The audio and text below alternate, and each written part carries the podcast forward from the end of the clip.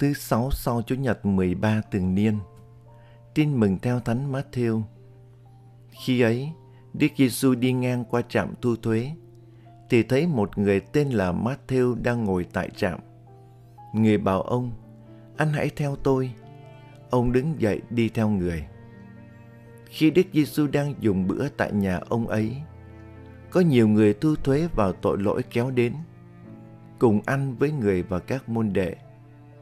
Thấy vậy, những người Pharisêu nói với các môn đệ người rằng, sao thầy gan lại ăn uống với bọn tu thuế và quân tội lỗi như vậy? Nghe thấy thế, Đức Giêsu nói, người khỏe mạnh không cần thầy thuốc, người đau ốm mới cần. Hãy về học cho biết ý nghĩa của câu này. Ta muốn lòng nhân chứ đâu cần lễ tế. Vì tôi không đến để kêu gọi người công chính, mà để kêu gọi người tội lỗi. Kính thưa cộng đoàn, ông Matthew là nhân viên thu thuế. Những người thu thuế không được xã hội coi trọng vì hai lý do. Trước hết, họ cộng tác và phục vụ quân Roma là dân ngoại và là quân xâm chiếm nước nhà. Thứ đến, họ thường lạm thu và bóc lột người dân. Vì thế, dân chúng sắp họ vào hạng người tội lỗi và không ai được phép giao thiệp với họ. Thế nhưng, ông Matthew rất giàu có. Ông đang ngồi giữa đống tiền và lợi lộc. Ông biết rõ dân chúng đang lên án và tẩy chay ông. Nên, khi vừa nghe tiếng Đức Giêsu gọi, anh hãy theo tôi, ông liền đứng dậy, không mặc cảm, cũng không so đo tính toán, nhưng sẵn sàng từ bỏ sự giàu có vinh hoa, từ bỏ hết mọi sự mà đi theo Thầy. Từ bỏ là thái độ cần thiết và kiên quyết của người được Thiên Chúa kêu gọi. Elisa, khi nghe ngôn sứ Elia gọi, ông sẵn sàng từ bỏ và đi theo thầy. Các môn đệ đầu tiên khi nghe Đức Giêsu gọi thì các ông cũng mau mắn từ bỏ và đi theo thầy.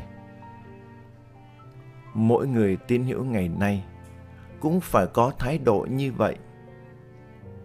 Do đó, người được Đức Giêsu kêu gọi đều có chung một thái độ là mau mắn đáp trả, từ bỏ mọi sự, đi theo Ngài và trở thành môn đệ của Ngài. Thưa cộng đoàn, để tự tỏ lòng nhân từ và yêu thương đối với người thu thuế, Đức Giêsu chấp nhận lời mời của Matthew và ăn uống với người tội lỗi, bất chấp lề luật. Vậy, người tội lỗi là ai? Thưa, họ là những người vì hạnh kiểm cá nhân hoặc vì nghề nghiệp không tốt. Họ là người thu thuế, là gái điếm, mà bị người Do Thái sắp vào hạng ô uế, quân tội lỗi, và không được thiên hạ giao thiệp và lui tới. Nhưng Đức Giêsu không loại trừ và xa lánh họ. Ngài đồng bàn với họ để hoán cải họ. Tin mừng hôm nay cho chúng ta biết khi nhận lời dùng bữa tại nhà Matthew, Đức Giêsu đã gây thắc mắc không ít cho nhóm Pharisêu. Họ lên án và chỉ trích Ngài. Ngài trả lời cho nhóm Pharisêu. Người khỏe mạnh không cần thầy thuốc, người đau ốm mới cần. Đức Giêsu là vị lương y tinh thần của nhân loại. Hay đúng hơn, Ngài là vị Messia đến để chữa lành tất cả những tật nguyền của chúng ta.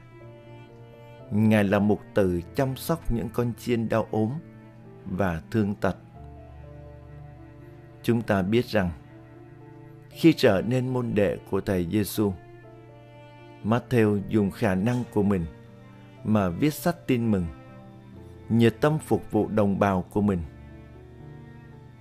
ơn gọi và sứ vụ của người tin hữu cũng phải là rao giảng và giới thiệu Đức Giêsu cho mọi người. Vì thế, đời sống của mỗi người chúng ta là sách tin mừng cho thời đại hôm nay.